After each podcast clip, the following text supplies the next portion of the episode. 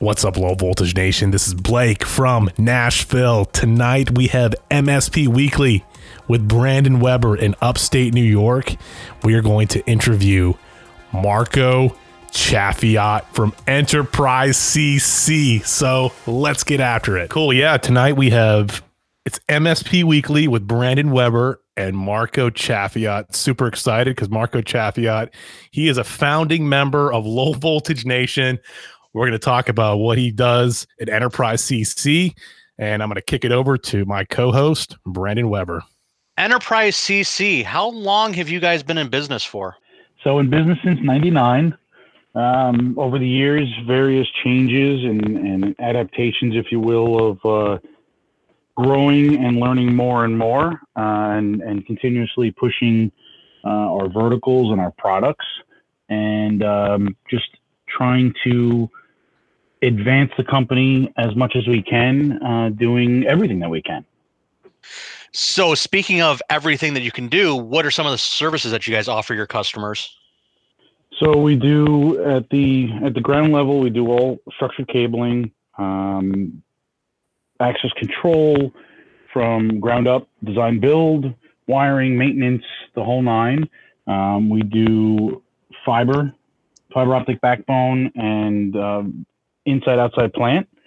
We do surveillance, all AV. Um, we do a lot of automation services, um, depending, of course, on the on the vertical, whether it's residential or commercial. We also, of course, do managed service for our customers, uh, as well as um, some aerial utility work as well. So basically, everything that involves wiring, you guys do. Anything we can we can cover with our license, we do it. awesome. How many guys do you have on the books covering all those different verticals that you cover? Uh, in total, we're about a staff of uh, 18 right now. Nice. How's things been going with the pandemic? And I know you're like right in the hot spot, unfortunately, of New York City, Jersey City area. Yes. So uh, it's it's been tough. You know, the last three weeks have been uh, been difficult trying to find uh, where we can continue to work. You know, a bunch of our projects in uh, Manhattan and uh, Westchester County have been closed, uh, as well as it's a little difficult to find any volunteers to go to those locations. So we've been really just trying to focus on New Jersey and anything that we can do remotely, whether it's you know simple maintenance or uh, troubleshooting of anything that, that we can handle remotely. We've been trying to do that as well. And, um, you know, we've had some guys call out and say, hey, we're just going to kind of lay low for, for a few weeks, see what happens. Um, and if you need us, you know, let us know. Or if there's something that we can do where there are the least amount of people around, we'll go certainly go to the job and, and take care of it that way as well. Yeah. Yeah. I mean, unfortunately, like us, we're essential personnel, and you guys are in an even bigger market where you're handling access control and fire alarms and all that. If there's an emergency, you can't say, "Sorry, I can't come and fix it right now." You just got to go and figure it out. And it, it, it sucks that you're in that epicenter, but hey, it's the job yeah. we chose. it's it's it is tough. You know, we do have a lot of a lot of customers Manhattan and the boroughs. So you know, you'll get a customer that'll call and say, "Hey, the you know the front doors aren't locking." You check everything you can remotely and you know you come to a point where you're like i need to get somebody on site. Yeah. So it's uh it's tough. It's a tough situation you know. Some of the the, the, the men that we have working for us are single and they live by themselves. So if we have an emergency like that you know i've had one or two of them say hey i'll, I'll go in i'll take care of it and you know i'll just keep my ppe on and and go from there. You know that, right. that's you gotta you gotta push through to a point yeah, yeah, absolutely. As long as you're staying safe, that's all that matters. So we were just talking. You guys cover New York City. You cover New Jersey. Is there any other states and areas that you guys cover? So New York, New Jersey, Connecticut, Pennsylvania, Florida, California, Washington are the I would say the main focus. Um, mm-hmm. A lot of them, you know, we do have a handful of national customers that we do take care of, and we do partner with some of the local companies there at those locations to back us up if we need need things in an event of uh, having someone maybe on site. Maybe we don't have a a team there. Um, but those are the focus points. And then, of course, depending on what customers need us elsewhere and the project size, we'll, we'll of course, handle that directly uh, throughout the country as well. So when you're covering Florida, California, is it one specific item that you're covering, or is it the whole gamut? Um, because I know there's a company up here that does fire alarms and sprinklers, and they every once in a while are doing jobs out in California because they're lowest bid, and that that's who gets chosen. So, are you doing fire alarms and access control, or are you just doing the whole gamut when you're co- going to Florida, California? How's that work? Uh, Florida, we do we do everything but uh, life safety because uh, right now we're not licensed in the state to do that. But access control and, and everything else, the you know, like you said, the whole gamut there we do cover. Uh, yep. A lot of customers down in Florida have been residential, um, more on the new home, you know, large homes. I mean, some of them, the homes in South Florida, you know, you can get 10, 12,000 square feet. So if you can get a, a good pre-wire done in a couple weeks, um, it's a good it's a good way to get in and continue the work because a lot of customers um, on the residential side up here, you know, they'll have a home, let's say in Manhattan or, or, or condo in Manhattan, and they have a home out in the Hamptons, and then they have a home down in Florida. So we kind of cover everything in one um, cusp, if you will, for them. So that's that's the big thing between those three states, and then California and the West Coast are more commercial. Hmm. Um, we'll do we will partner I have one or two guys that are companies that I work with out on the West Coast that we we do life safety, you know, fire uh, with them. So, for example, they could be a sprinkler company that can also do fire, and we'll work with them to do it. We'll send the tech out, and we'll have our guys program, set up everything, and we kind of work with each other. So it's a good balance.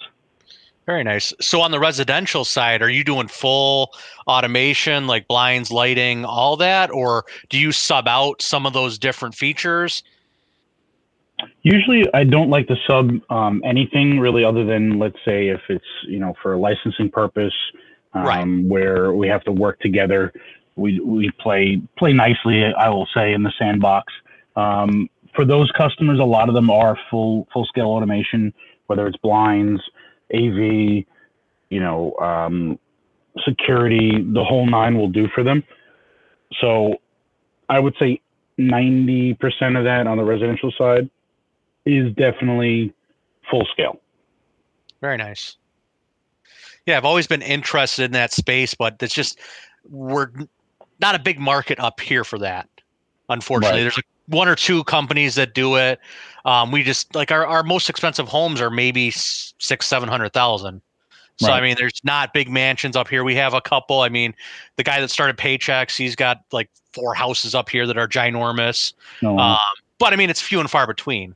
I've just always been intrigued by all that stuff and the home automation and everything that you can do nowadays in that space is is very interesting and something I've always wanted to get into if you're if you're good at it, it's a very good space. If you're not so good at it, it's a very bad space. Because yeah, a lot of times that's what happens. You know, you'll get a customer say, "Oh, I hate this system. It's so terrible," and you're like, "Well, you know, it's probably a programming issue. You know, you need the right team for the right solution. Otherwise, that product can look like just total crap to a end user." Right. Right. Yeah, I mean, uh, it, it, brings me back to this one episode of The Osbournes, which was Ozzy's show back in the day, and he was like screaming at the remote because he couldn't figure out how to turn the TV on, and that's what I'm imagining with somebody that does not program these systems correctly. All absolutely. I want to do is just watch TV. that is absolutely true. Absolutely. so, as we just talked about, you cover residential. What are some of the other verticals you guys cover? We'll do everything on the commercial side, um, municipal, uh, hospitality, medical. We do all. I'd say the the biggest end in the commercial sector, even though it's not really commercial, is multi-tenant. That is one of our larger ends of the business um, that we cover. So anything you know as small as two units to two thousand units, uh, where we do cover that pretty widely amongst uh, you know the, that would I would say that end of the business is more tri-state. We do have a couple buildings that we've done in in Florida you know, um, Miami area and whatnot. But that is definitely the bigger end of the business. We're now Mhm. trying to trying to get in and grow other aspects of it. You know, we do a lot of financial um, type businesses, whether they're um, you know one of the big the big ones like a Chase or something like that. We do work with them.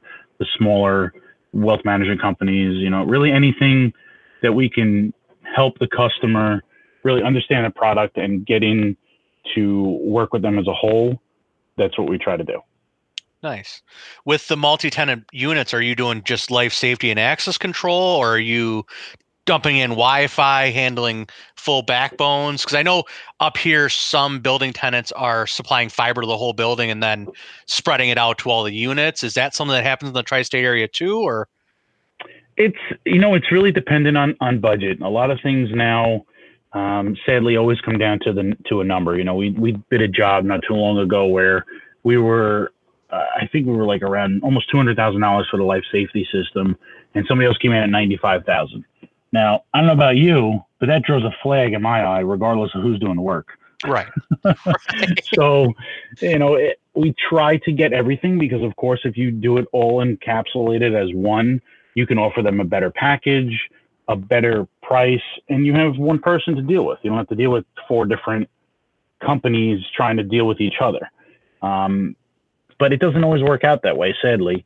Um, you know, we, we have a project we're doing that'll probably start the end of this year, and where we would normally do access control, AV, life safety, you know, the, the structured cabling, the whole nine. As it stands right now, we're just doing life safety systems and structured cabling because that's what they have budgeted at the point. And they're like, well, we'll just figure it out as we go, which is never, never an ideal way to work because, Right. you know, you get to being like, uh, all right, we're ready to sheetrock. Oh, well, we don't have any surveillance system in. We don't have an access control system in. You're like, um, okay, how quickly does this have to be done? so it's it's tough. It's a it's a very tough market up here because everybody is very competitive.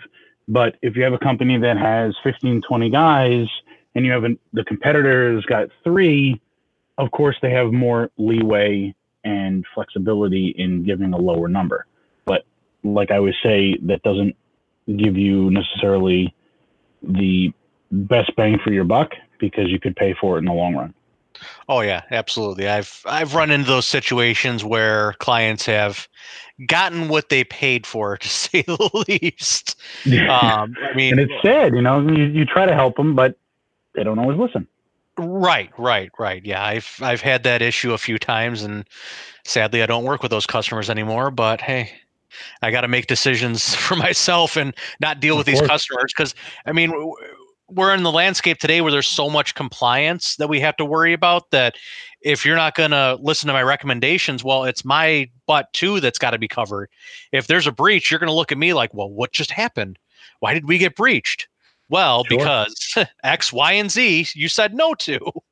And I explained you what, what's going to happen, and it happened. So, and Yeah. and you know the the I told you so's are are never never what you want, you know, and you never want to get that call where it's like, oh my god, this just happened. When what do we do? Well, I don't know. I'm not your IT company. I provided you the hardware and you had somebody else do it. I'm not trying to be that guy, but at the same time, one of my, my hands are tied, you know. right. And I, I feel like in your market, there's got to be a lot of just guys coming out of the weeds that are just lowballing you guys. And then you got to come in and clean that mess up after the fact. And if the customer just would have went with you in the first place, they probably would have saved money having it done right the first time. I can't tell you how many times that that does happen, sadly. And you know, you, you get it where um, we're on a job that we bid probably close to three years ago with an electrician, and they didn't like our price because we were more expensive than what they had budgeted. And we've always said to them, look, if you want to bid a job, let us know and we'll bid it with you. That way you know what the pricing is. And they're like, yeah, sure, okay, whatever. You know, the electricians never listen. and we're to this come, you know, back around two years later, the customer calls us and says that, you know, so and so dropped the ball, we got to get it done. And I'm sure they're paying for it tenfolds over because now we're back and we have to fix all the work that was done and deal with another vendor who provided equipment who just basically said, "Here's your box. We're leaving." so I feel like sometimes we, we are the cleanup crew and it's good and it's bad because you'd rather do it from the from the beginning and get it done the right way. And then, you know, you get stuck with it and you're like, okay, well, I'm not going to turn the work down. I want to help this customer get it done and get it done correctly, you know. Right. Yeah, we've been pushing into the automotive space up here, and I feel like that's all I do is I walk in and I'm the cleanup crew. Um, I'm not going to say the vendor's name, but there was one of the DMS companies up here that back in the early 2000s went into all the dealerships and wired them all up. And instead of putting the patch panels, you know, in a rack, they just wall mounted them all. Oh, and every single dealership just waterfalls all the patch cables to the switches. So we've already rewired three or four different dealerships just to try to clean that mess up. And I mean, it's also all Cat 5. So we've had lots of issues with gigabit switches and speed issues and all that. Um, but that's the one thing I've always scratched my head on is this company just came in and everything's wall mount or mounted right on a backer board and then everything's waterfall to the rack. And it just is the most terrible setup I've ever seen. We've cleaned up a lot of places, but I know every other dealership in this market looks exactly the same, and it's just it's sad that back then no one cared. Right. Exactly. Eh, and, and, people don't take the, the care for it, you know.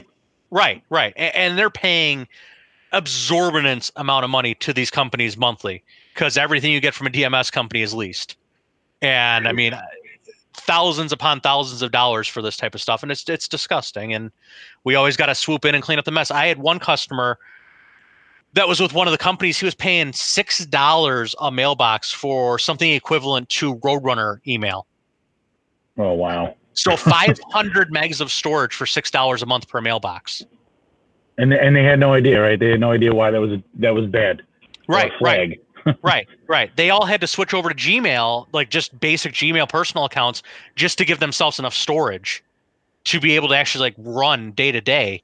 Because in today's landscape with automotive, you're getting big attachments and stuff with ads and all that, and it adds up really quick.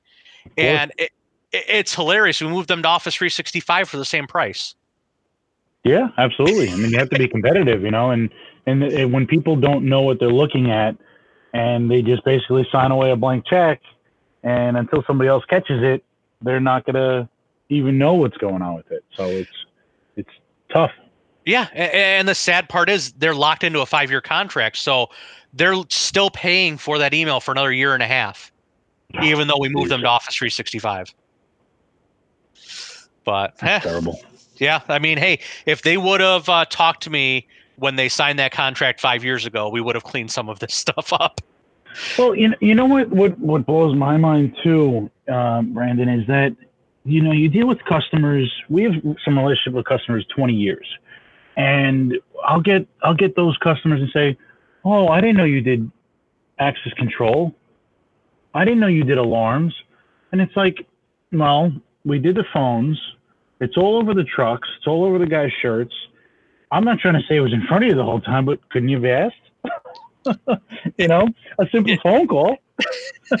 Especially with your branding, I mean, you tell people exactly what you do straightforward and it's pretty blunt. I mean, if you can't figure it out, you got to be pretty dense or pretty clueless. it's um yeah, it's definitely staring you right in the face, you know. And it's um it's just it's tough. It's very I take a lot of things on the business side personally, which is not necessarily the way that you should, you know, function, but because I have that much care and that much drive in the business, that's what kind of frustrates me with with customers. You know, and you, are like, I could have saved you, you know, four hundred dollars a month just by making a phone call. Oh, I had no idea, and then you, you feel bad because you're trying to help that customer out and you want them to prosper and put their money into better better areas as opposed to just throwing it out the window. So it's uh it's it's a difficult thing sometimes when you come across it that way. So I, I totally understand where where you're coming from with it as well.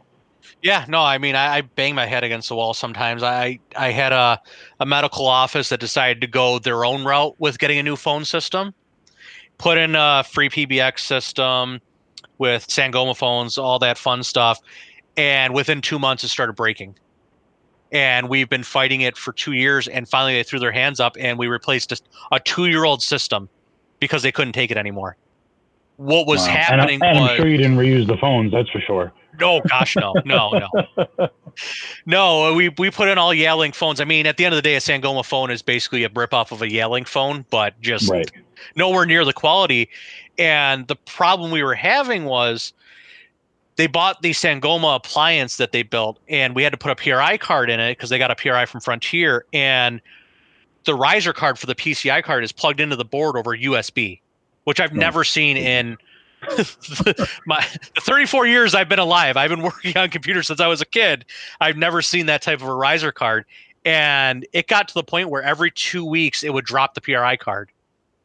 And we would have to call the vendor and they would basically have to rebuild the whole entire PRI stack to get that to come back up. So three, four hours later, the phones would come back up. And for a medical office to have their numbers come up and say that they're no longer in service. Oh, geez. That is yeah. not something you want to hear no, no, no. that is not a good thing. So we had to do an emergency phone system and uh, got them back up and running. And it's been a month and a half, and we haven't had any issues. So if they would have said from day one, okay, yes, let's go with your system, and they had our quote, they knew what they were going to get, and one of the uh, partners went behind our back and said, "No, I'll have my guys put it in," and that backfired on them real quick. So if anybody's looking for, right? Right. So if anybody's looking for Sangoma phones and some FreePBX appliances, I got some if anybody wants some. you got some at a good price. I do. so speaking oh, of man. hardware, what's the uh, stack that you guys use over at Enterprise CC? Um, well, up until about recently, we we've pretty much been a, uh, a Ubiquiti house with uh, you know the the commercial side or, or the public sector and then uh, really residential. I know a lot of people don't necessarily like Snap AV's line of Araknis, but for the consumer side on the or the residential side, it's just been it's been very very easy to manage uh, from both ends. You know, for my guys and for the consumer as well, because they can reset everything you know on the fly with an app, and we can limit it, which is nice. Yeah, I know uh, Araknis is used pretty heavily on the residential side with automation, all that. Is there some specific features that it gives you on the automation and AV side, or is it just because Snap AV is an audiovisual vendor that everybody just went with them? You know, I, I was very skeptical with them at, at first because I've always, by default, I'm a computer guy. So I'm I always look at things very methodically and, and surgically, so to speak, right? I want to know how it works, how well it is, and if I throw it out of the back of the truck, can I plug it back in and will it still work? Because you know, there's been a lot of companies around between TrendNet, Luxul, even Netgear and Linksys. You know, you, you get some of them where as they progress, they don't progress in the in the upward trend. They kind of fall off, and that was my caution using Araknis. Um, and we've been using them for, I, would say, probably two or three years now. The biggest thing that I see with it is a their support is is very good for for what it is.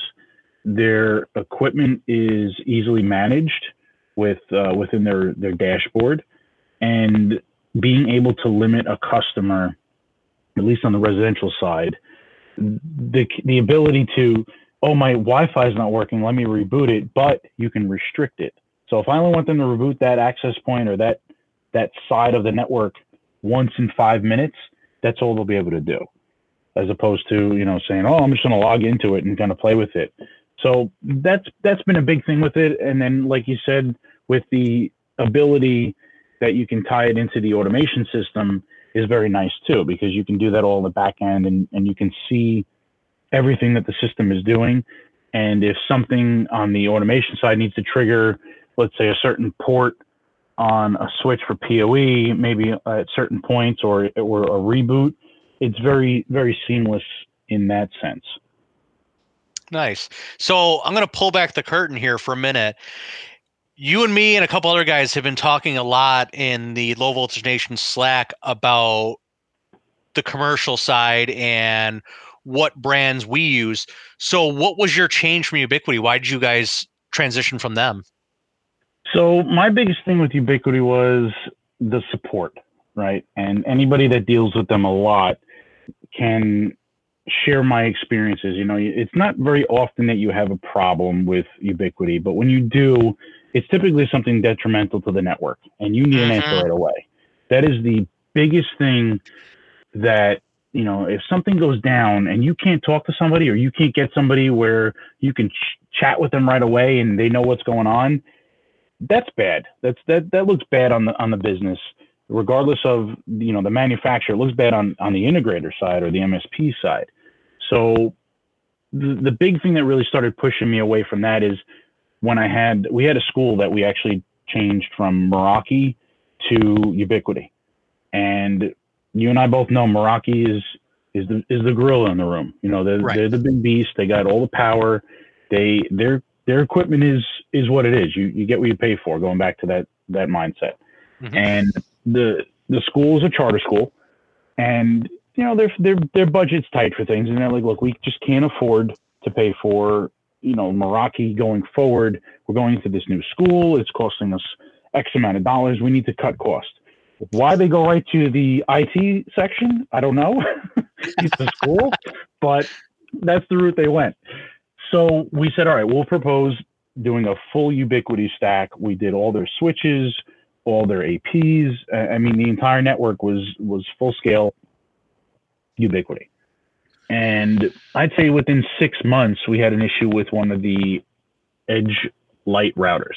Now, some of them I've had where they last for years, don't ever touch it, don't reboot it, don't do a firmware update, and it's fine. So we we got a call, I think it was like a Wednesday morning, and they were doing state testing that day. They said that the guest network they couldn't have they weren't getting any addresses to the to the guest side or the or the student network. And on the student network, everything is obviously filtered, locked down more than the staff or the faculty network. So I was able to log in. I look at it, and for some reason, the DHCP scope failed. And I said, okay, well, let's try to do a reboot. Maybe something locked up on the on the router.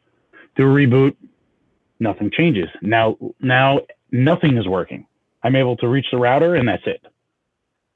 So to to eliminate a, a longer story, the for some reason the DHCP server failed in the router. I had to factory default it, nothing changed. I did a firmware update, nothing changed. I had to actually swap out the router with an with another one, reprogram six VLANs for 400 students wow. all within an hour and a half, two hours. And you know, you send an email out, you put you post in the forums, maybe you get an answer, but you don't know who's giving you these answers. And usually at that point, being well versed in the product that you're using, you've gone through all those troubleshooting steps.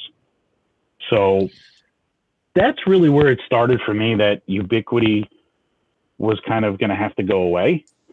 And, you know, since then we've kind of done some other various manufacturers here and there, but um, you know, as you and I were talking about, Brandon, Meraki at the forefront is is a good a good place to have it at, at the minimum. And if you can do the rest of the network, then then fantastic. But maybe finding something else on the switch side that has support, but maybe no you know monthly cost or annual cost to the customer that might be something that that would be uh, good to utilize as well. Yeah, I mean, it, it's funny that you say that, especially with the Edge series line. So I've had great luck with the UniFi line. I've been using UniFi for probably 11 years. It started with the access points and scaled up from there.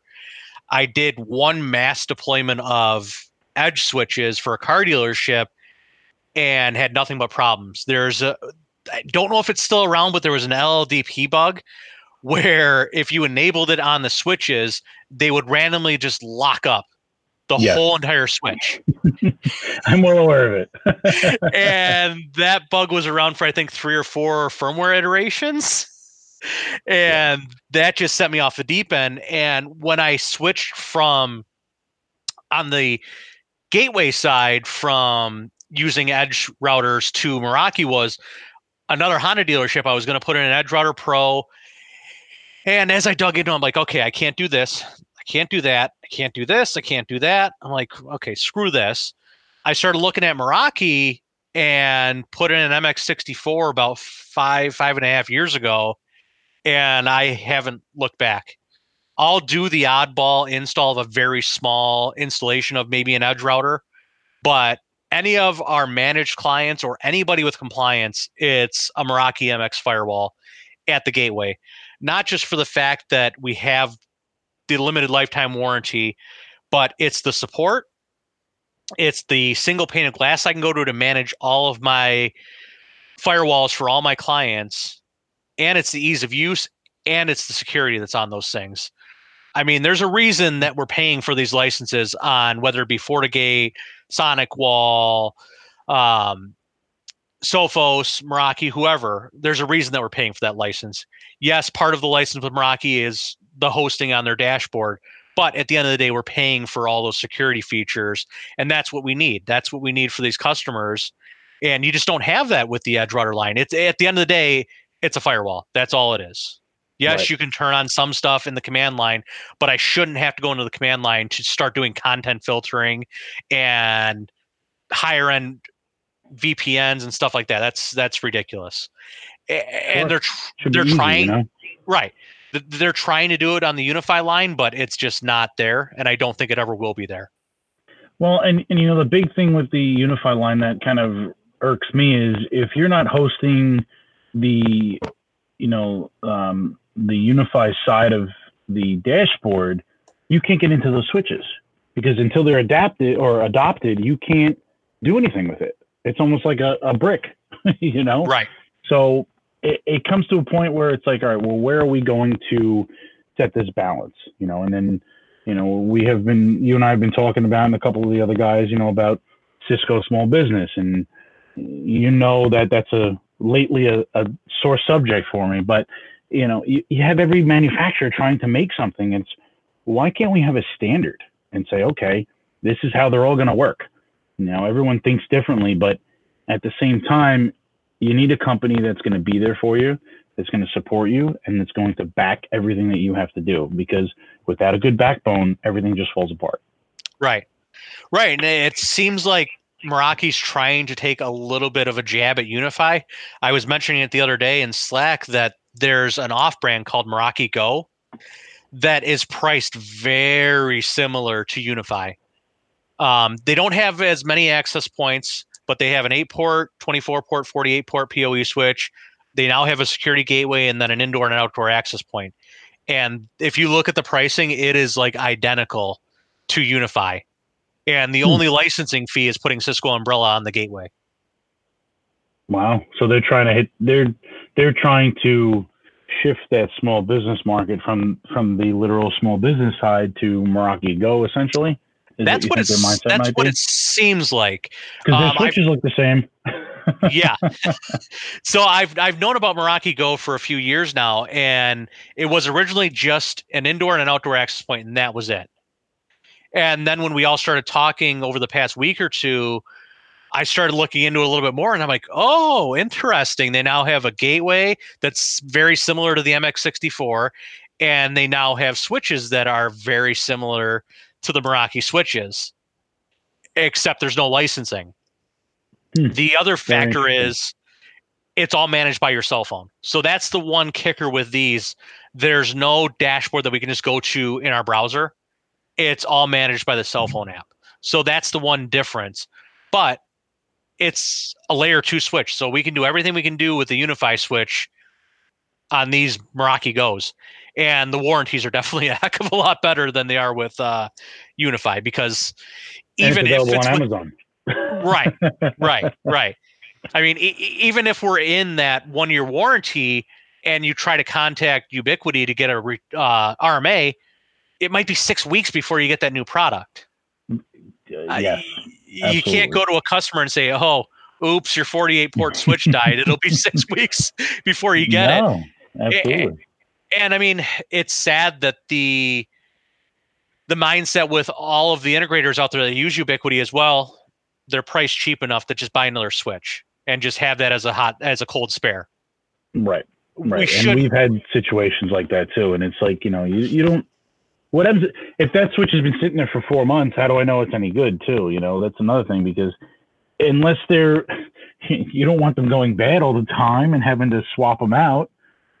so you don't know how long you've had stock for it, you know? Right.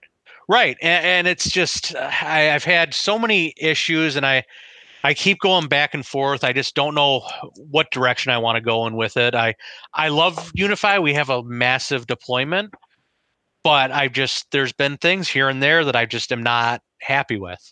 Um, and and you don't want to keep switching either you know that that's like like us too you know we've been like i was saying we've dealt with Ubiquiti so long we also have our meraki clients and then you have you know now what we're switching to cisco small business which is slowly fading away and we're supposed to what change all their hardware now because we just bought you know fifteen thousand dollars worth of equipment for a handful of customers and it's it's tough. It's it's a uh it's a very hard place to be where you want to have all of these systems managed and then the manufacturer kills it and you're like now what do i do because Right. i don't care that they killed it Right. Yeah, no, I mean at the end of the day for them it's just all about the money. And I think our mindset in the group is Cisco really just wants to be in the same they want the whole landscape of their equipment to be what Meraki is, where they're making reoccurring revenue on all their gear. Right. That's the end game for everybody. They want software defined networks everywhere because then they can charge us a monthly fee. sure Um, and I mean, eat, right yeah, I, I I get it. I mean, it makes our life easier at the end of the day, being able to just go into a cloud controller and there's all of our devices. I don't have to worry about VPNing into a network to make a change on one switch. right I mean, it, it it's very very nice. I wish there was other companies that were trying to do what Ubiquiti does with their controller, and I know Cisco was trying to do it, but FindIT just is not the same as the Meraki controller or a Ubiquiti controller. It's nowhere near it. and, and you know what's sad with it too to to jump into that subject is you know you have the backing of cisco support but their limitations are just that limited you know you call them and say hey i have a problem with FindIT. They're like what? Who, who is that? It's not a catalyst switch? What, what are you talking about? You know they, they don't they're not trained in it i guess because it never really took off. But at the same time don't push a piece of software that you're saying is going to manage these layer two switches and then your staff doesn't know anything about it. Right. that's that's not not a good way to sell a product you know? It's almost Right, like uh the typical car salesman right like how they used to be oh car salesman oh i don't want to deal with him Right, right. I mean, I mean, with their business model of FindIT, it's going back to the support model that Ubiquiti has for their equipment, but the community on Ubiquiti side is much bigger than the community and the Cisco small business side. Right. So, yeah, I mean, you have an issue with FindIT. Good luck having somebody help you fix it. Is is the problem? And that's the frustrating part. It's it's again, it's going just like you said. It's like going back to using a Ubiquiti device, right? If I can't reach, if I can't access my customers' networks to troubleshoot from wherever I am in the world, that device is useless to me because that just defeats the purpose of me having those practices in place to aid the customer. And now it's just causing everybody a problem because it can't be done quickly, it can't be done on the fly, and it can't be done from anywhere. I have to have a body physically there, and he has to know what he's doing. You can't just send somebody, you know, Joe Schmo there to power cycle a switch because that's not what the problem is. Right. So Right. it can get it can get very frustrating very quickly for sure. Yeah. Yeah. So, speaking of the software side, what's some of the software you guys use to help run the business? So on the the MSP side, because we don't have really at this point a well, we do have a standard, but it, it's Ubiquiti and Cisco at the moment. So that's the platform that we're in right now. Um, I've been looking for a while to really get a better solution. Um, kind of like I think you guys you, you're using Datto, is that right? Yes, um, we're using Datto for all of our PC and server management. And if you have a server in place at a customer, they also have an agent that can go and call out and do SNMP requests so you can even monitor all your switches and access points and all that on your network too. Um, there's another company out there called Auvik. It's expensive, okay. Um, but they're the same thing. Agent sits on the network and can look at all your devices. Um, they can get sys logs, SNMP traffic, all that fun stuff from those devices. Uh, but are you guys managing a lot of desktops and servers or? So the way that we manage the desktops and the servers is, is GoToAssist. We've been, I've been with them for, geez, probably seven years. So that's the biggest thing. When we get a, a client and we need to manage their, their PCs, their servers, whatever may be, um, you know, Windows or Mac on the network, I'll set up a MSI file for that customer and we just deploy it. Mm. Now, it's not. It, you still have to physically get to that machine to get it initially. Um, so that that is a little caveat, but overall, I mean, I've used a couple different, you know, vendors in the mix for years, and they've always been the best. We can run all the reports. We can we can pull status from the computers, um, you know, desktops to servers. So they've been great to that point. I think the biggest thing um, from when I last looked at Datto was that you could do so much more, and it really wasn't a lot more investment on it, which is nice. Right. So it comes down to, and this is a discussion that we've been having this past few weeks because of everything that everybody's been going through with just business almost shutting down. I mean, it's tough for all of you guys that you live on that project work. You don't have a ton of reoccurring revenue, and that's a big topic that's been coming up with Datto, you can offer a managed, fully managed service to these customers. So you're taking care of all their Windows updates, you're running checks on all the machines, you're handling all their third party updates, uh, you're getting alerts on disk space usage, CPU, RAM usage, all that fun stuff. So you're able to go to the customer and say, okay, for X number of dollars a month, we're just going to take care of everything for you guys. You don't have to worry about any of your updates. You don't have to worry about anything. We're taking right. care of all that for you. We're also monitoring all your machines. So we're going to know if a hard drive is failing. We're going to know if your machine's getting taxed. We're going to be able to run reports to see if random software is getting installed that shouldn't be on there. And with Datto, we have a thing called Central Stage, which allows me to connect to a machine without actually being on the machine. So I can hmm. get into the registry, I can get into services, I can get into the command line, I can transfer files and pull files from the machine. I can monitor task manager without interrupting the customer at all. Wow, that's that's big because you always you always get the thing right. All right, I need the computer for an hour. Okay. right. you know. Right. So that's that's a big a big plus for it. Absolutely. Yeah, or you have the customer calls and says, "Hey, this just locked up on me." Okay, no problem. You just log in, click on Task Manager without even logging into the machine, and just kill that process, and you're done. Right. Yeah. It, yeah. Absolutely. It, it's been huge for us, and we integrate that with Bitdefender GravityZone, so that takes care of their antivirus. That has content filtering built into it on the client level that's their firewall. It does device management. It does network management, all on the client level. Sure. Yeah, I know Bitdefender. You know, we use them for the uh, AV side of things. Yeah, yeah, and, and that it integrates right with Datto, so it will tell you whether or not it's fully up to date. And with GravityZone, there's a single cloud dashboard that I can log into that I can manage all my customers, and we've been very happy with it. Um, yeah, I mean, it, it sounds sounds like it. it sounds like you would be. right, right.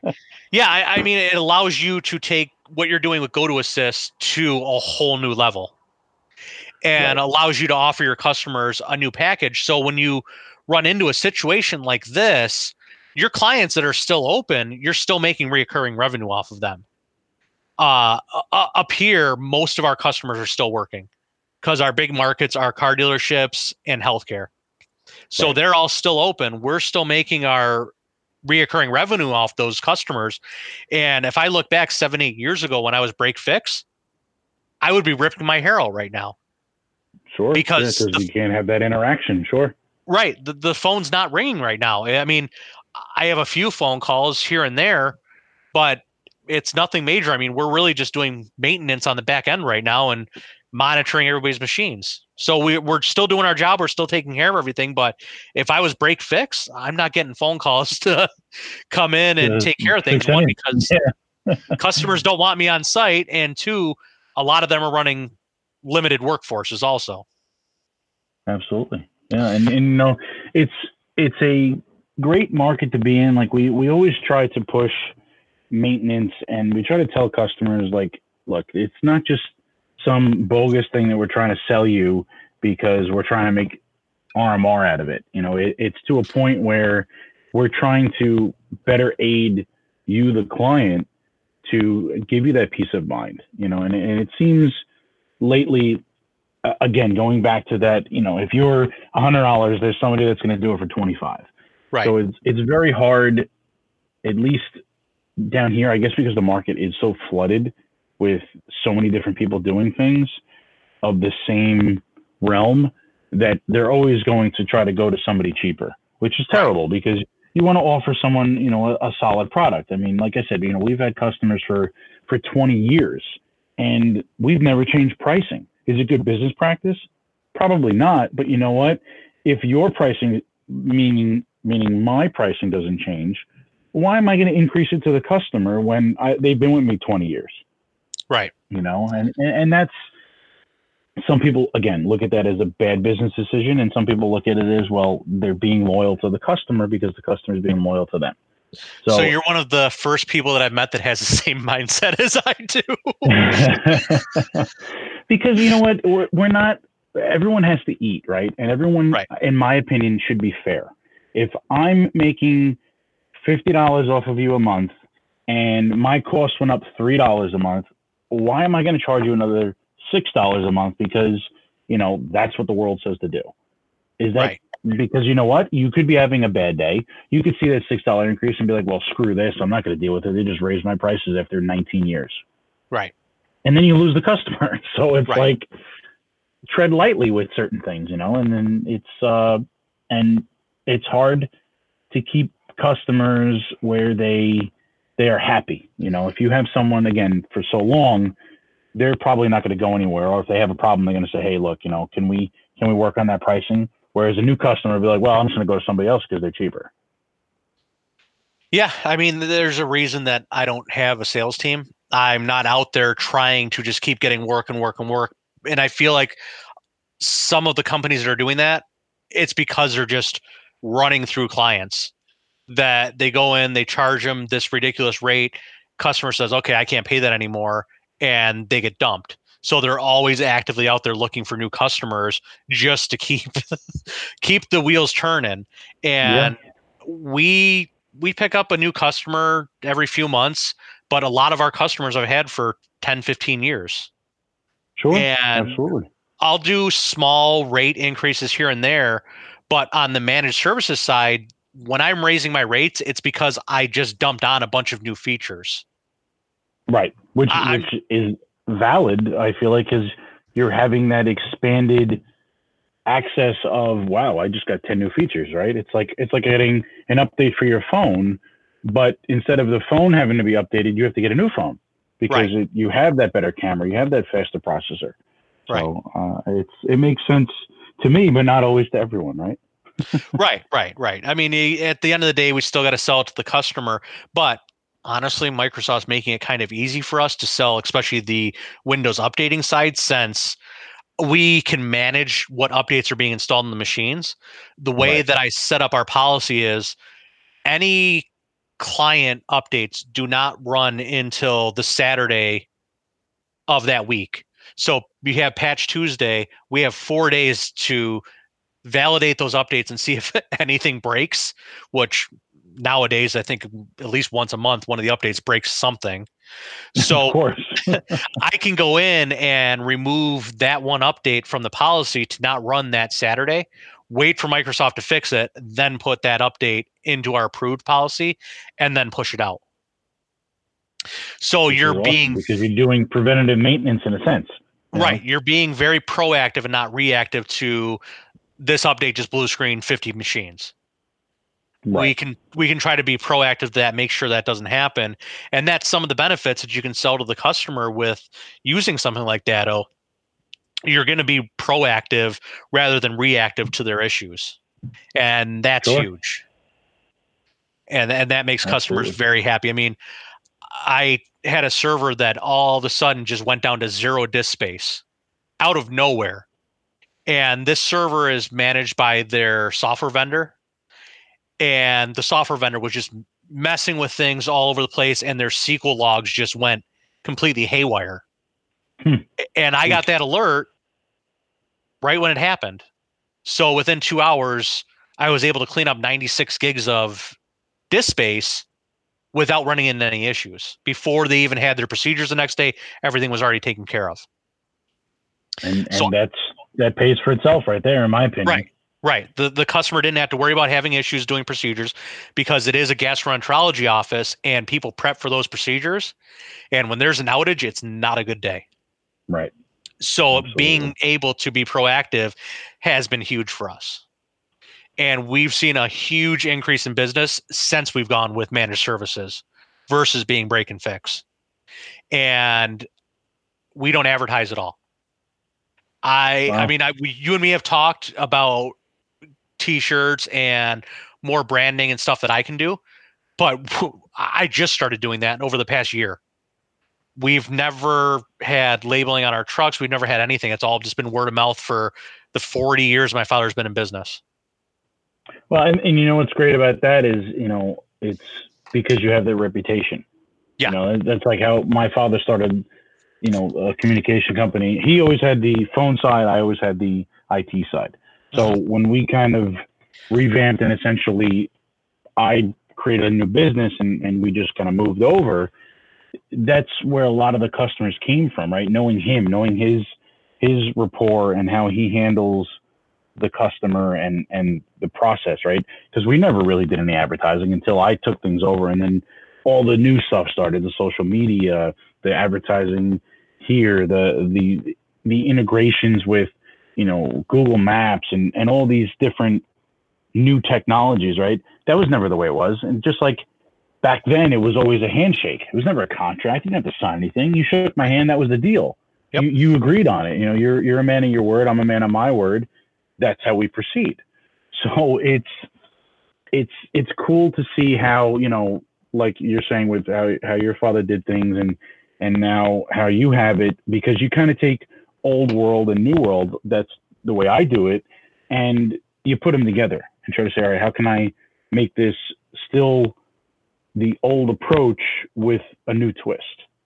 Right. Right. I mean that's, that, that that's really how you can keep the business really moving because Yeah. you had that personal touch. Yeah, I mean that's that's how he's been going. When when I was a teenager, there was whew, 30, 40, 50 computer stores in our area. Now we have 3. Wow. Yeah. Um and he's never had any issues, never really had a down year. He just goes goes goes and we had one ginormous store in our town that had billboards everywhere like in the early 2000s you know when PC gaming had like that Sure. big boom billboards everywhere ads everywhere they went bankrupt 3 times because they spent so much on marketing. Yep. Yeah. yeah and, and it's just it's funny and uh, that's how my father worked handshake deals and just word of mouth i mean he had a huge relationship with kodak when kodak was kodak right. he handled all their surplus and did a lot of recycling with them and it was just all in a handshake and, from that's that he- amazing to hear that, you know, for such a big company. right right and from that he was able to found one of the biggest recycling companies in new york state And that's that's amazing that that can be done that way. You know, it's, Yeah. a lot of people don't think about it this way. You know, and the bi- a big thing now too is people don't talk anymore. They don't have conversations. They They don't Right. have it's email, it's text. I don't want Yep. to text you. You're gonna have Yep. a 20 minute text conversation when it's gonna take me three minutes to explain it to you on the phone. right Pick up the and- phone and call me. right right and, and that just came up today like a customer said well i don't have that email if you telling me that i go right it's because i called you and explained it to you because i figured that would make more sense when you're asking me 40 questions about this situation i don't want to go back and forth with 40 emails Right. And So sometimes it's, it's a double edged sword. You know? right Sometimes Right. you, you- oh, well, I have to cover myself, so I have to send an email. No, you don't have to send an email. Don't worry about it. I just told you, you know, you got to go ahead for it, or you can make a hole in that wall, and then three weeks later, you have a blowtorch to your rear end because somebody said, "Well, who told you to put a hole in that wall?"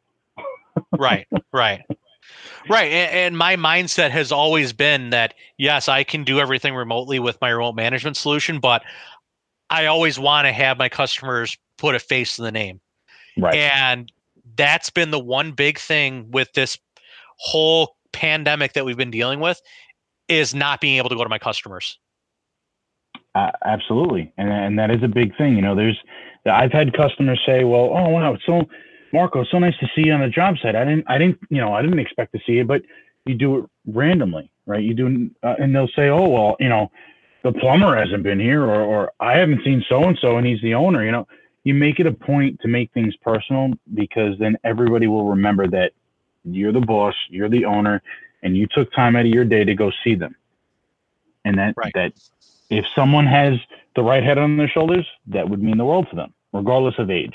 You know, it's just showing respect and interest into that partner, that relationship, whatever it may be. That's the the big drive, at least that I see. yeah i mean i've been asked to expand out into like syracuse and buffalo and areas like that and i haven't wanted to do it because i am just a one man band i can't be everywhere at once and yeah i can manage buffalo i can manage syracuse remotely for the requests that i was being asked but i want to be able to go and see the customer and talk to the customer and i don't want to be on the road for two hours to do that Right. and hurt my other customers. Sure. So because then you're burning the, the candle at both ends, right? Right, right. And that's why I've been focused on just staying in our market. I mean, yeah, Rochester is a fickle market, but if you find your niche and you do it well, you can make a very good living in this area. Sure. Absolutely. Don't if it ain't broke, don't fix it. Right, right. And I mean, it, it's funny. We we speak about Datto.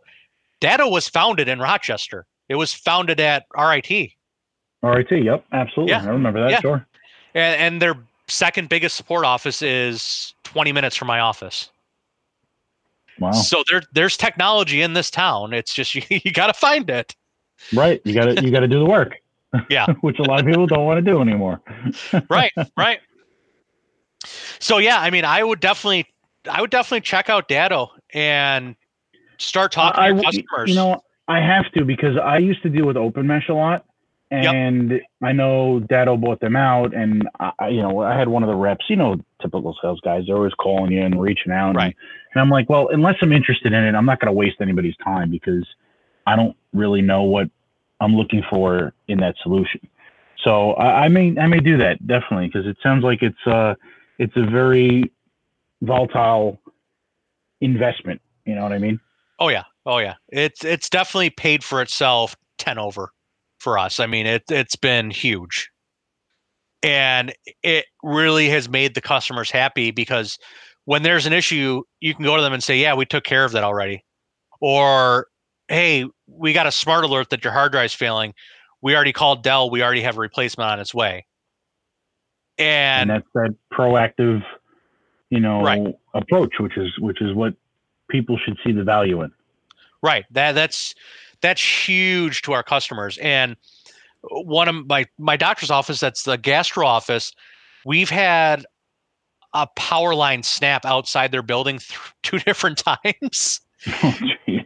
It was one year apart and and the funny thing is we have so many alerts that happen when internet goes down power goes down we're there within i mean they're 15 minutes from my office so i'm there within 20 minutes and they're like how we didn't call you. we couldn't even call you because our power was out. right. How do you know this is already broken? And you got to well, tell them it's magic. right, right. This is what you pay me for. this this is why we're here. is, do you remember that check you cut every month? That's why we're here. exactly. uh, so one thing I love to ask everybody is is what's the one device you can't leave your home or your office without? Uh, I, I guess I'll have to use the stereotypical answer, my phone because I can probably do 90% of everything from from that thing as opposed to, you know, having a laptop or or an iPad. Right. If right. it was uh, you know, I mean between between a phone and and a knife, those are the two things I always have on me. right. And, and it circles back to what we've talked about with the hardware that we choose.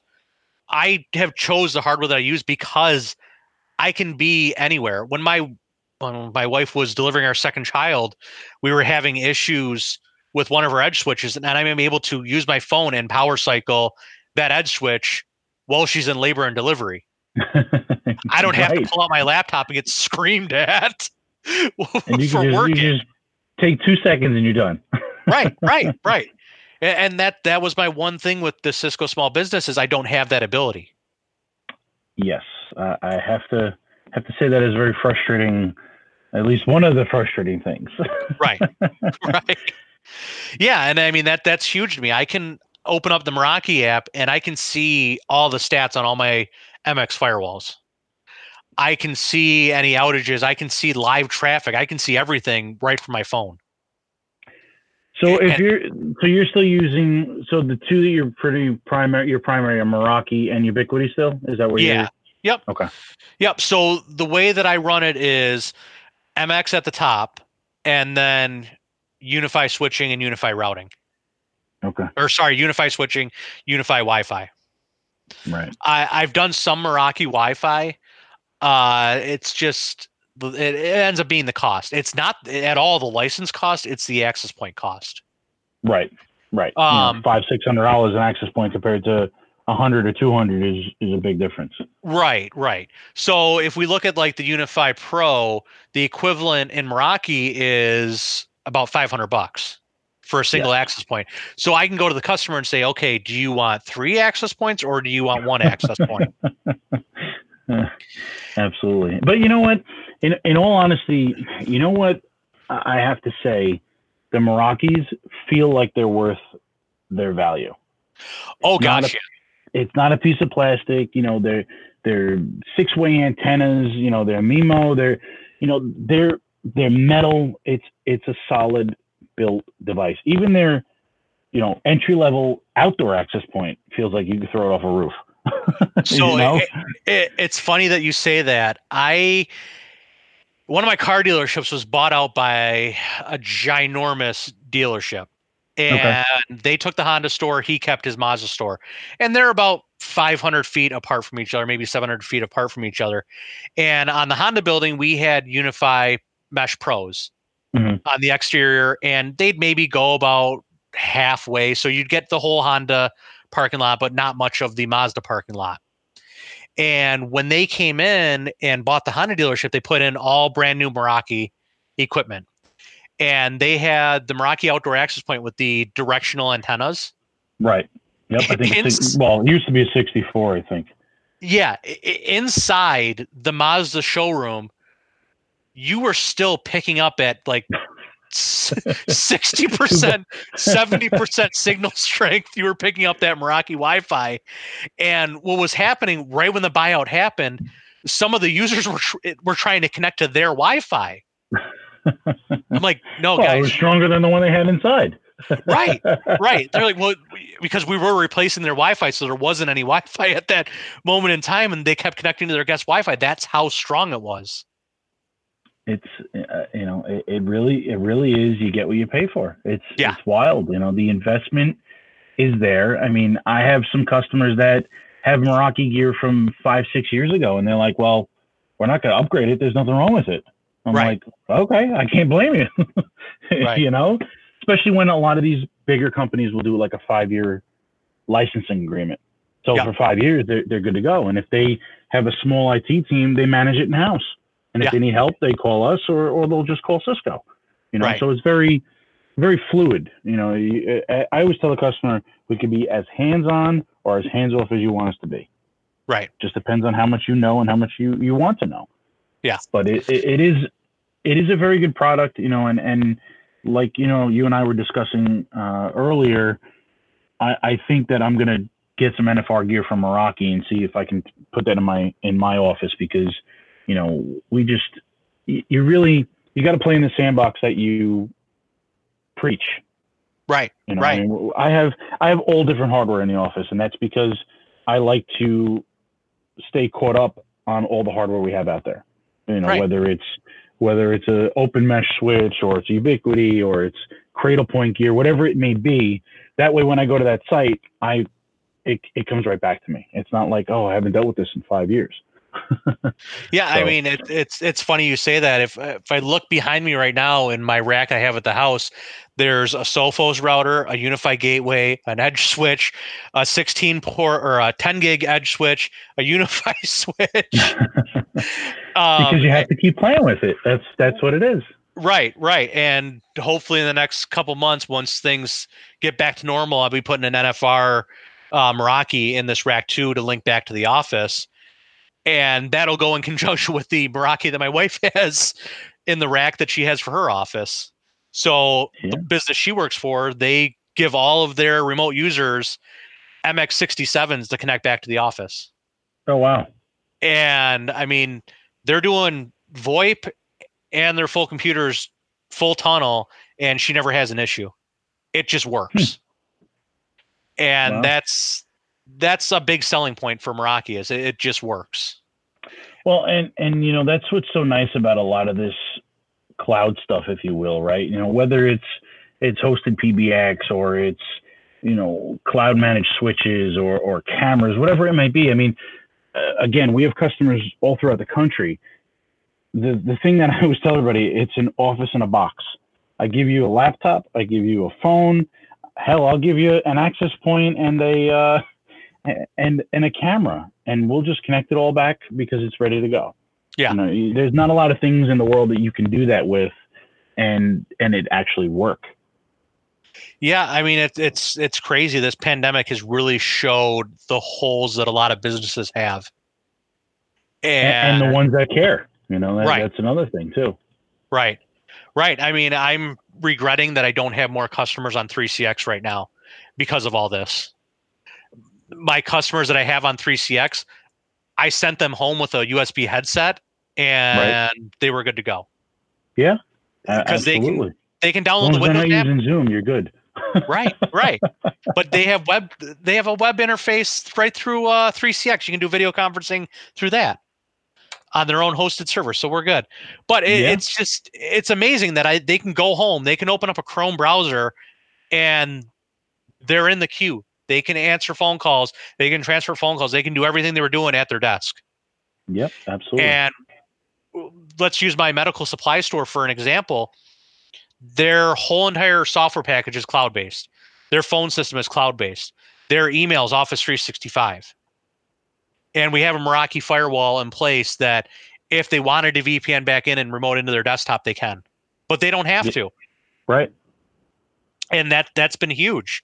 So his biller's home, his accountant's home, his service coordinator's home, and his sales guys are working mostly from home. And they don't have to come to the office. And, and it's Yeah, been amazing. It's it's been huge.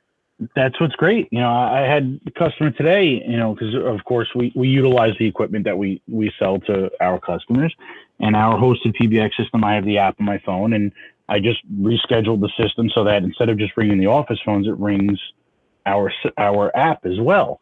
So I had someone today call and I was on the road and they're like, Oh, are, are you in the office? I go, No, I'm on the road. Oh, well, how'd I get you? I go, That's the miracle of technology Right. Right. we're, so we're here to support you. You know, we can't have. I mean, just because there's nobody in the office doesn't mean I can't get a phone call or or work you through something that you're having a problem with that's that's what it's here for. And you know, sometimes you get customers that you win customers that way. You know, I had another one that called me today and said, "Oh, you set us up with a new, P, um, you know, hosted PBX. Uh, you also have the the meeting app with it too. I just did a conference call today with you know six people on video chat. I said, "How'd it yeah. work?" They go, "Oh, it was great. It was easy." I said, "Perfect. That's exactly what I want to hear." I yeah, you calling to complain. I, I mean, it was great because I was able to come home and I mean, I have a makeshift office. We're in a new home that we've only been in for like eight months, and I have a makeshift office in the basement. But I brought home a basic cheap computer, threw 3CX's session border controller on it, and dropped a phone on my desk, and I'm connected to our phone system. Yeah, and that's it. It was ten minutes, right? yep, yep, yep. And I'm good to go, and I'm able to. I mean, the store's been crazy still, so I'm able to help my father with the phones and support them as best I can, plus support all my customers. Yeah. Um, I mean, cell phone's nice, but being able to have speakerphone on a normal phone and a normal handset is yes night and day different. Priceless. yes. yes. I know the feeling because I do the same thing. You know, everyone people will come over and they'll be like, "Why do you have a desk phone?" I'm like, "Well, uh, when I work from home, I like to have a physical device. Thank you very much." yes. Yeah, and and just the money that I've been able to save the customers too with these cloud systems is astonishing. We walked into a funeral home because they wanted to add two more phone lines to their existing phone system. So two of their other funeral homes that they just purchased could forward into their main office. And I said, "Well, why are you doing this? Like you're paying for the numbers at those two locations. You're paying for two more numbers at this location. This is the craziest thing I've ever What's heard. the call forwarding cost, right? Right, right. So he was paying between Spectrum and Verizon, I think seven hundred dollars a month for phone yeah, service across all. He had seven funeral homes. Wow. I said, okay, how about this? How about I'll we fix that and cut it in half?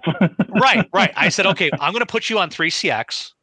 I'm going to port all your numbers to one siptrunk.com account and it's going to be $200 a month. Because at the end of the day, they only really needed three channels. They don't get a ton right. of phone calls. Right. It's not. But, it's just the. It's not the capacity. It's the device limitation. right. What it right. comes down to. At the end of the day, they needed nine different numbers that would all hit that same account, but they're not getting more than two or three phone calls at a time. Right. so we spun them up on 3CX, put them on SipTrunk.com, and they are the happiest they've ever been. I mean, well, the because it's easy they saved money, and it does exactly what it needs to do. Right, right. And I mean, the only reason we got that phone call is because their phone vendor hadn't called them back in a year. and he just happened to, his son went to school with my sister, where I grew up in a very small town, and he wants to use local people. Got that phone call, got him set up on that, and we've gotten three more jobs off of it in the past six months. It's that's great. That's that's yeah. exactly that's exactly the testimonial you want to have. You know, right, right. And and he was skittish at first, like I, but I like having the phone system here, and like I, I know where it is. I know it's downstairs, and everything's hunky dory. I said, okay, but what if you're? I mean, you're a funeral home, and uh, yes, you do have an answering service, but what if you were at home and what if you wanted to call somebody back not on your cell phone and you wanted to use your business number for the caller ID, just open the app and you're making that phone call. Right. And you're done. And that's been huge for them and they love it. They have been so happy with this system, not just the fact that we answer the phone when they call, but the fact that they are saving I think their ROI was 6 months wow. on the cost savings and that was with and I even upgraded their Wi-Fi too. And and and that's that's great, and that's that's what's what's really wild about all this this stuff. I mean, you know, years ago you could never get a a, a Polycom phone for two hundred dollars. Never. Right. You could never get right. a, a business grade desk phone. I mean, you have some. You know, we we were we used to do a lot of Lucent, AT and T. Uh, you know, years ago. You can't compare that phone, regardless of how good it was back then, to like a Polycom or a Yealink now, because right. they are night and day. It's like taking a Meraki and a Ubiquiti. Yep. Yep but it, yeah. it's just it's great how if the customer listens to your your insights and your experience, how how much better they could be in a time like a crisis we're in now. You know, you Yeah. could essentially wake up and oh cool, I'm home. I don't have to do anything. I can answer my phone calls. I can send my email. This is great. I don't have to worry about anything. You know, and, Right. and to me that's priceless if that can be done. Right. Yeah. And, and with that customer, for example, one of the things that you know in the uh, low voltage nation is we have the gold standard that we try to bring to all of our customers. And when I walked in there, again, we were just brought in to just do a phone system. And I kind of started seeing things here and there like, okay, why did they do this? Why did they do that? A previous company, this is a this is a house built in I think 1910, 1920. So I mean, you can imagine how hard it is to get a wire from say the basement to the second floor. Oh, pro- next to impossible. Yes. so the old company just drilled a hole in the first floor into like basically the middle of the floor on the second floor and brought a network cable up there, ran it across the carpet, up the wall, across the ceiling, down the wall, and then into their office. And I'm like, this is no, no. I'm if we're putting a phone system in, I'm not leaving this how it is because somebody can easily trip over this or cut it or break it or anything. Absolutely. And we went we went and spent 20 minutes, half an hour, looked down in the basement, and we found the oldest pull string that I've ever seen in my entire life in the basement because upstairs in their office there was a 25 pair wire going up in that office. And I said, there's got to be a way to get a wire up through this hole. And we spent the extra time. We found that pull string and we were able to get a wire up into that closet. And now that wire is in his office. And yes, we had to still string it across the baseboard, but it's in his office. Neat. Yep. It's And- done and- neat. and better case, you know. Yes. Yeah. It's done neat. It's done clean. He doesn't have to worry about it now. He doesn't have to worry about somebody tripping on it. Doesn't have to worry about the aesthetics of it. It's he couldn't have been happier. And it's just we spent the extra 10 minutes to do that for him. and and that's all it took you know someone to to care about it and and do it the right way that's it it, it so that's what i always say it's never a difficult thing to do it right the first time even if you have to do it a second time if you're the second guy there to do it and neaten it up it didn't take that long to do it the correct way so why wasn't it done right the first time you know Right. Right. And, and after that, he brings us outside. He had uh, that same company install a Lorex camera system. oh wonderful and he he brings me outside and they just penetrated from the basement right out the block wall and just went right up the brick. All exposed wire to all the cameras. He's like is this really the right way to do it? I go well if this is your only point of penetration yes that would make sense. And in this type of building i can understand that but this should all be in conduit. He goes, Well, I brought it up to him and said, Couldn't somebody just come over and cut the wires? And their response was, Well, yeah, if they do that, we'll have them on camera. yeah that really rectifies the issue I, I, I just I just shook my head like, okay, yeah, that's that's an answer. So because they took the shortcut. They took the lazy way out. They didn't want to do the, the pipe the right way. right, right. And, and the funny thing is, they did con- outdoor conduit in other spots on that building for those cameras. oh wow, there's just no excuse for that. No, not at all. Jeez. And this was four cameras that they ran like that. Wow. and it was and it was right on like the most important area of the funeral home it's right next to their main client room if you know what i mean right. Right. A- a- and that's like the one place you really want to have good coverage because of Yeah. Well, the that's chemicals and always the place that they're gonna they're gonna put it in the wrong spot and not do it the correct way, right? right Because that's right the, the highest valued area. Right I- I- it's just mind boggling and i mean that's why i'm so glad blake created this community so we can get out there and we can create this gold standard for our customers and i mean you're one of the biggest proponents of that the work that you do for your customers is the gold standard basically everything's modeled around what you do for your customers Well, well, thank you. You know, we it's it's nice to see that, you know that that we have this community and it's constantly growing and evolving and and really good to see how everyone can value what we're all doing. You know, it's not just me, it's not just you, it's not just you know Chris or Pierce or it's all of us collectively and and how we have really put our minds around it and said, all right, what is the best approach with all our experience to do X, Y, and Z? You know, and and that's very rare. You know, we're not like right. electricians, we're not like plumbers, we don't have a quote unquote standard to go by other than, you know, electrical subcode, which is not always the correct way to do it, but we don't have anything like that. So to have something that we can build and really make that gold standard is big because then we, we won't have to worry about having these issues anymore or these battles of, you know, this guy's 30% less than me because he's doing it the wrong way.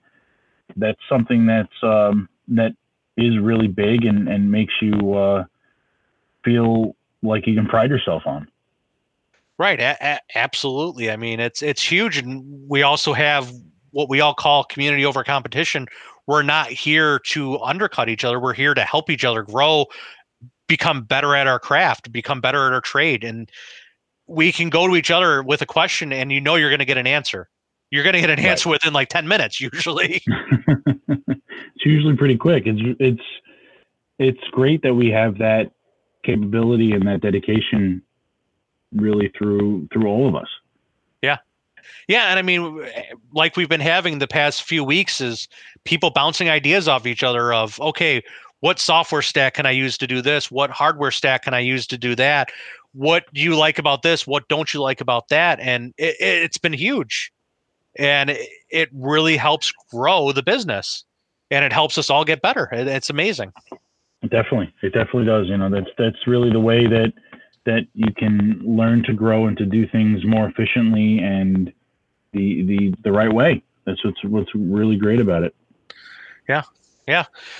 So, where do you see the industry as a whole going in the next five years, whether it be the MSP space or your access control systems or your life safety? Where do you see everything going? Well, I, I think after this whole COVID 19 thing, I really think a lot more things are going to be touchless, right? So I, I think that's the big thing now is going to be an app where I'm only going to touch my device. I don't want to touch anything else because that's really, I think, something that was evolving before this, but now I think it's going to be even more advanced. And whether it's access control, whether it's surveillance, whether it's um, you know access points and, and networking, it's just going to be, I think, a lot more. I hate to say hands off, but hands off for the client right? right. They're not going to want to have that interaction where they're going to have to take a dirty key fob out and swipe the card, even though if it's theirs, it's it's still something that's another piece to touch. So right. I think that's that's a big way that it's going. I mean, we're doing a lot of that now, where it's contactless and and really least amount of not invasion, but just the least amount of contact. There's really no other way to put it. Um, and I think that's that's really a big advanced feature set that is that is going to evolve more and more now or even more rapidly. And and even you know gate control the same way. So i think that's a that's a big thing. Well that's one thing i'm wondering is there stuff coming up where it can do geolocation off your phone when you pull up to your gate your phone tells the system we're here. Open the gate without you even interacting with the app? It, it can. The biggest thing I say about that is if you lose your phone, you want to make sure you have two factor authentication enabled. Right. Because we can yeah. do that now, you know, like for example, with our big access control is Brivo. Mm-hmm. So we can we do that, but with a lot of our commercial customers, we do two factor. So you do have to take your phone out and do Face ID or your biometric. It has to be another factor because that was always a big thing where you know if I want to get into you know, the IT storage room, I don't want to have someone just swipe my phone. And right. I kind of look at them and say, well, are you going to let someone take your phone? that right. should be glued to you like, you know, like your hip or crying out loud. But that is, that is a big thing. But then you switch to the other caveat where on the residential side, you know, you have Maybe you're walking into your, you know, you have groceries, for example. You open up the back of your car, right? It's a power lift tailgate. So you don't have to touch that. You grab Right. your bags, you swipe your foot underneath to close the tailgate. But now you got to fumble for your keys. What if the alarm's on? Are the lights on outside? But as you approached to your home, the geofencing kicked in where you're, you don't want your phone to have to say, well, you have to unlock your phone with biometric or face ID. You want to have it where you're pulling up, your garage door opens, your alarm disarms, your lights go on, all these convenience features, but they're also security features. So it's a very gray world, I guess you could say, with that Yeah. because it's going to be tailored to that vertical. But Yep. I think it's going to get more and more advanced to that point. You know, I, I've always said for at least the last three years, and I always say to the to the customers, regardless of who they are. I said it's going to be to a point where we're going to be able to program everything for you. Where if you're leaving your house in, you know, Jersey City and you're driving out to, let's say, the Hamptons, or maybe you're leaving Manhattan and going to the Hamptons, and if you're getting, let's say, 10 miles from your home, everything's going to activate for you. Your alarm will stay armed until you get closer, but maybe hot your tub's TV warming up. on. This is going. Exactly, exactly. you you know, maybe you want the lights dim depending on the time of the day. Maybe you want certain music on who you're with.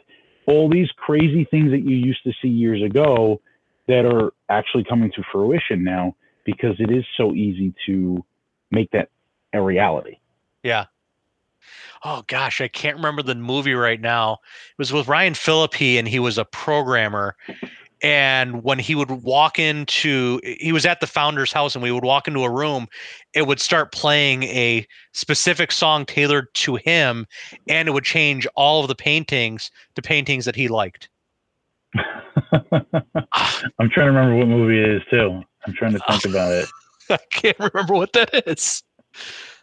That's, but you know, it's, it's funny you you mention it, and Bill Gates actually has his house that way.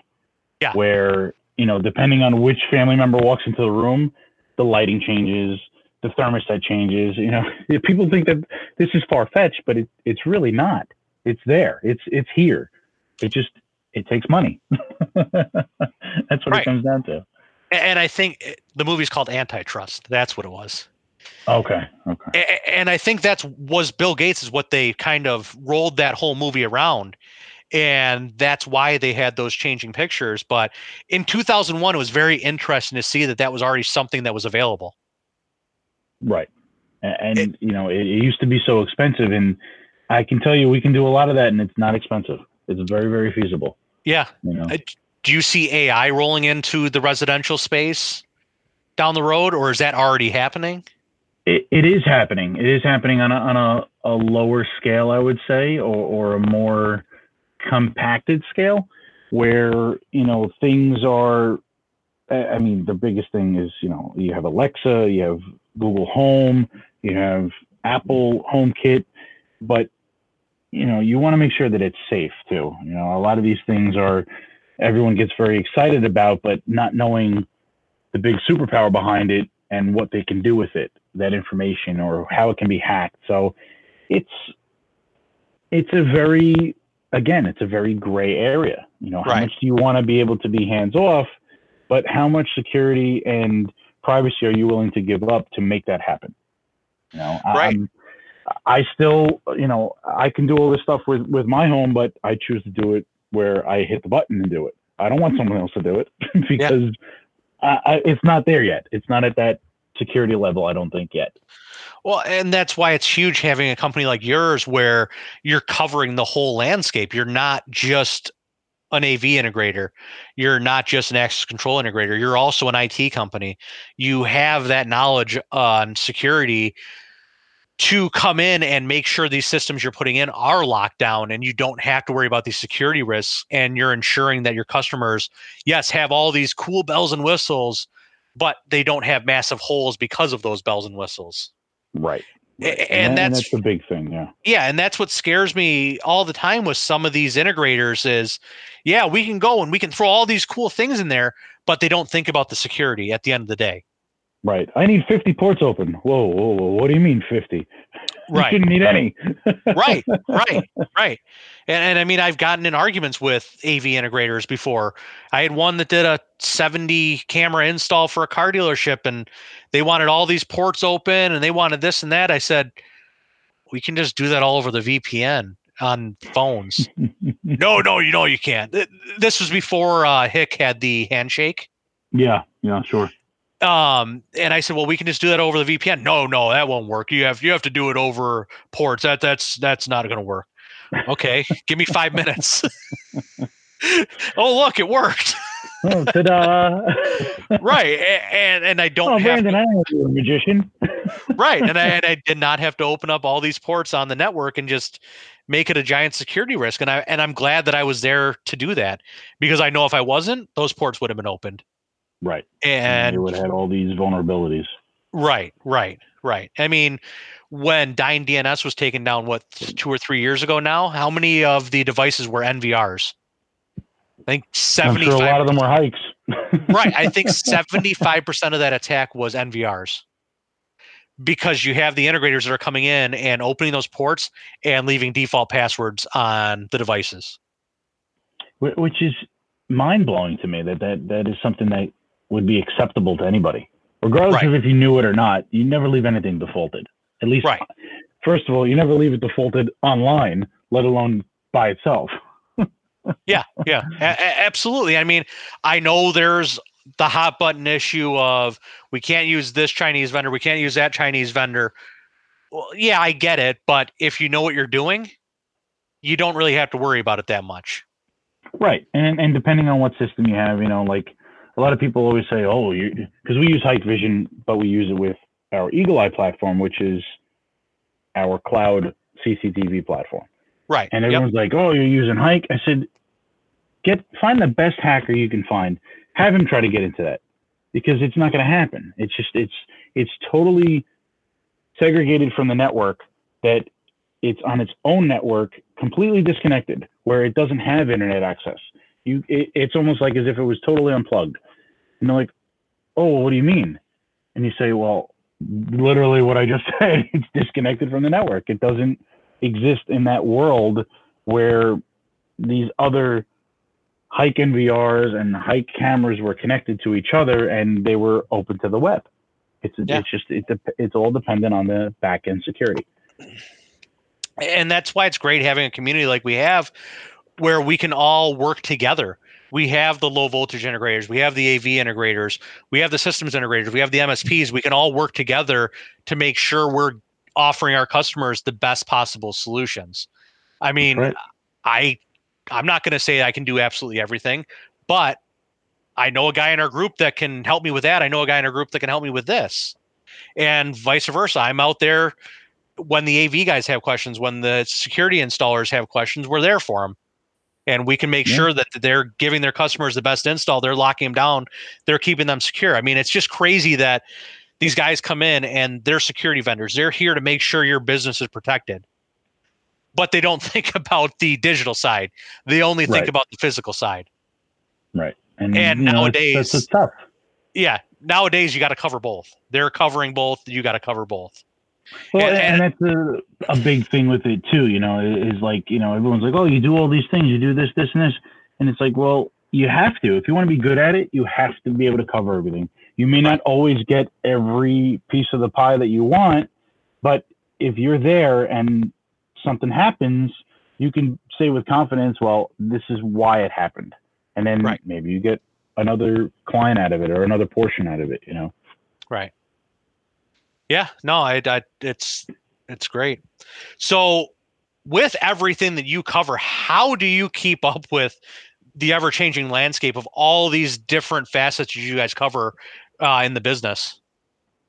I think a big part of it is that you know I'm again I'm very tech savvy, right, and I've always been very interested in technology and how it works and how how I can break it. That's why I always said everyone, well, this is cool, but how can I break it?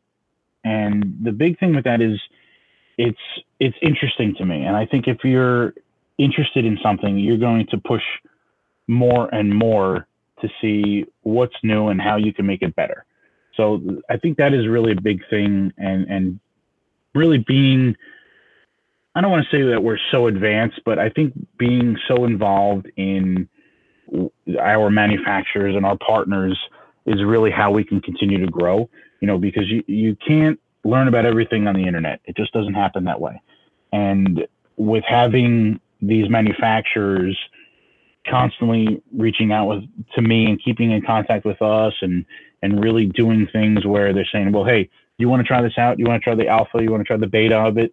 That's really how everything can get better and we can grow and grow and grow because we may have a product or know of a product three months before somebody else will even see it, which is really rare that you can have that. So I, I think a, a big part of it is really myself being so interested in, in the technology and, and what can be better. And really our partners, our manufacturers saying, well, hey, you know, enterprise always wants to see what's new and, and really give feedback to it. So I think that's really the biggest aspect of learning more and, and moving forward with what's new and being on the cutting edge. Yeah, and I mean that also goes back to building the relationships that both you and I try to do with whether it be our customers or our vendors. And that helps us make sure the customers are happy and keeps our business running and keeps us in the know with everything that's coming out. Absolutely. And then, you know, if, if you're not, you know, interested in, in the products that you're selling, you're not going to make that any better. You know, anybody can sell a screw, but what kind of screw is it? And how is this screw better than the other screw? you know, it's a silly analogy, but you can take really anything and and make it better.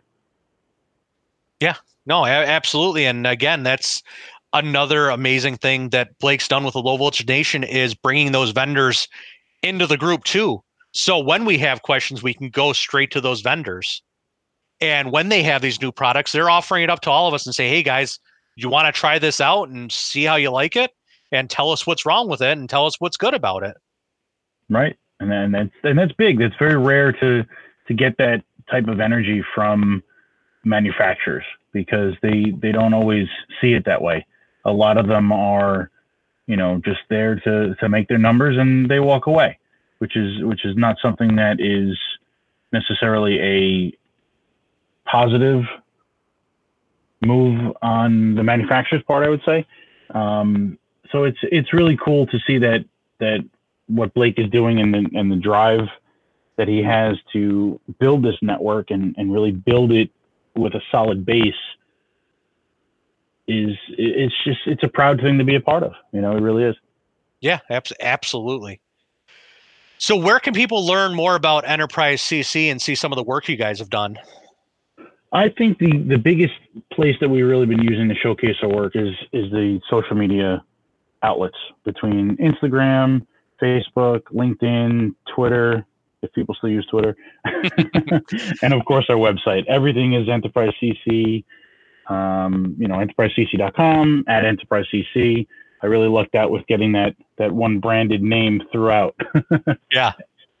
And in you know, we've been pushing LinkedIn a lot more. You know, a lot of things that uh, Blake puts on LinkedIn for Low Voltage Nation, we do it that way as well. And you know, just keeping up with with all of that is is big. Oh yeah, and I mean, anybody out there, if you are looking for the best way to brand the gear that you're installing for your customers, please look at Enterprise CC's Instagram. Marco has done an amazing job getting his brand out there, and he does it in such a beautiful way. His trucks are probably the most beautifully wrapped trucks I've seen.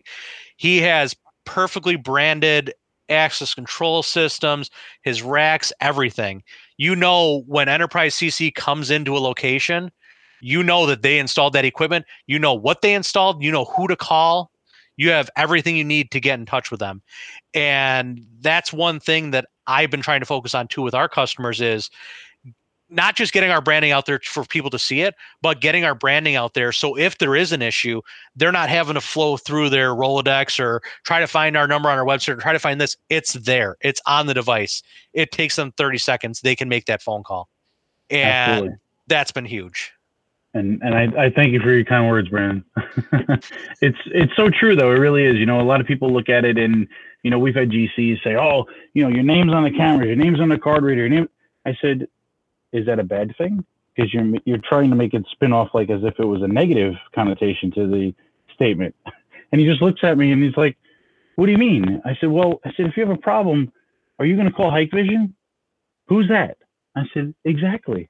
I said, "You just answered your own your own statement, my friend." I said, "This is not here for advertisement. It's here to help everyone because if something happens, they're going to know who the, who the, to call as opposed to trying to fidget around, like you said, Brandon, like throw a Rolodex or 401 or go on Google. I mean, if you have one point of contact for the the devices that are installed, that that's all you need. It's easy peasy. Right, right, right. I mean, there there's been many a times that I'm again, my doctor's office is the EMR vendor gives them a lot of their equipment, their scanners, their card readers, their signature pads, and we have an issue with one of those and I'm spending 10, 15 minutes. Okay, the number, what's the account number, what's this, what's that? and everything that my customer needs is right there for them. They don't have to right. monkey around and, and figure that stuff out. But it also keeps us accountable. It, it makes sure that we're going to make the most beautiful install for those customers because at the end of the day, we're putting our name on that install. We're not just going to go in and throw all the wires at the rack and then throw our name on it and say, look at what we did. exactly. Because your your pride of your business is written all over that job. And yeah. I always tell everyone, I'm not going to put my name on some garbage because that's not the way it works. That's not the way we do our work. If I'm coming in to do a takeover and I'm putting my name anywhere on that facility, it's going to look like we did it from the beginning because that's what we pride ourselves in. And that's the value that you get when you hire us and you hire all of us in low voltage nation. You know, any of us with that, again, going back to that gold standard, that's what you're getting. That is the quality that you're getting. That is exactly what you're paying for. And that's what we want everyone to know. Absolutely. I mean, I would much rather spend some money on wrapping my vehicle, spend some money on stickers than pay a sales guy. And I feel like putting my sticker on these things and having other people see that work and showcasing my work in that way works the same way as having a salesperson. I'm getting the same content out of it, and I don't have and to worry more fun. Calling. Yeah. yeah. And I mean, I got to be honest, you probably picked the most bold colors out there to, to get your name out there. But it flows too. It's not like it's, you know, in your face all green. It's, you know, that's why it's funny, you know, when I, when I talk to my, um, my fleet company, they're always like, well, what color trucks do you want? Or what color truck is this one going to be? I go, our standard is black and then we put all our green on it.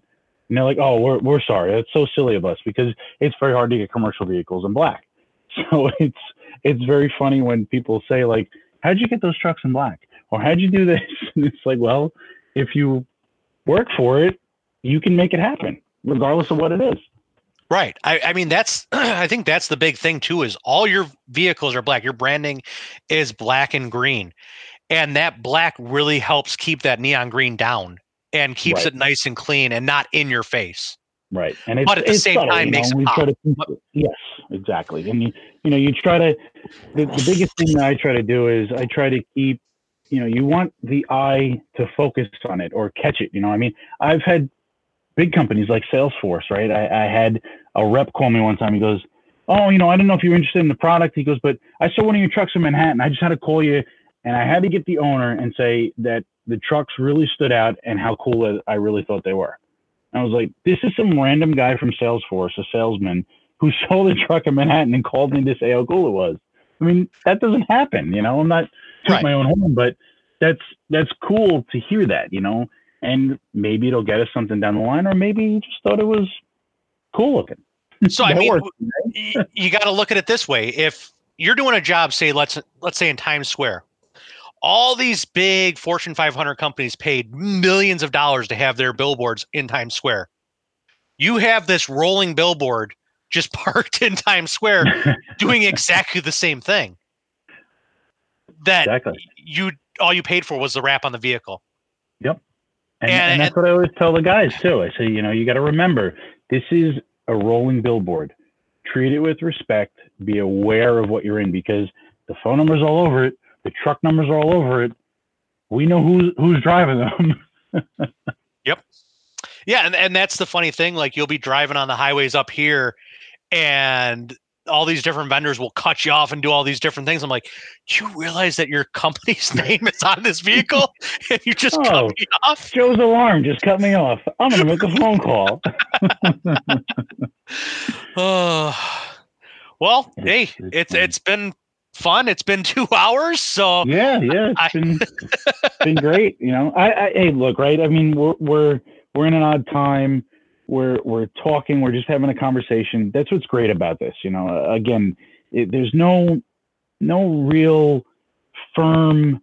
You know, uh, I would say n- not a structure. There is a structure, but it's not. We're not always having a business esque conversation. This is just a normal conversation. That's what's so great about this. You know, you don't have Right. to really prep for it.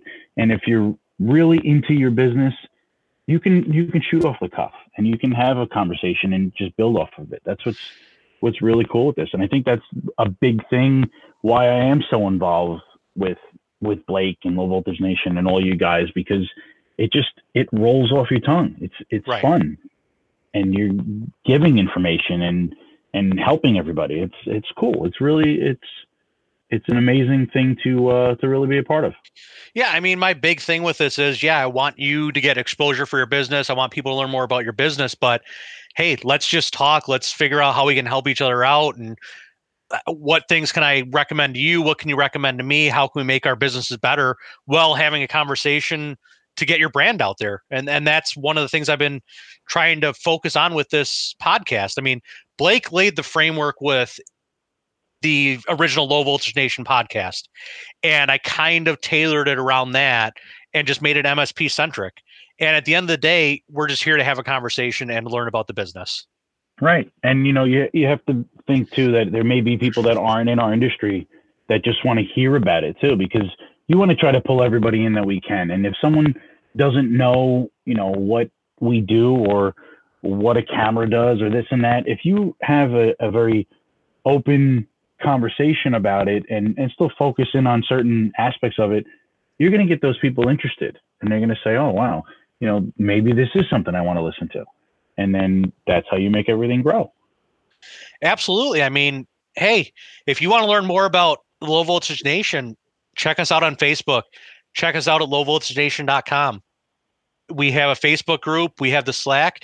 If you want to just learn about the industry, if you have questions to ask, jump in our Facebook group, start asking questions. We're all here to answer those questions for you. That's it. we whatever you got we're here for you but i'll let you go have a great rest of the week and i will uh talk to you friday in the directors meeting Great. Thanks, Brandon. I appreciate it. Have a good week. thank you you too thanks Take care. Bye bye. Bye.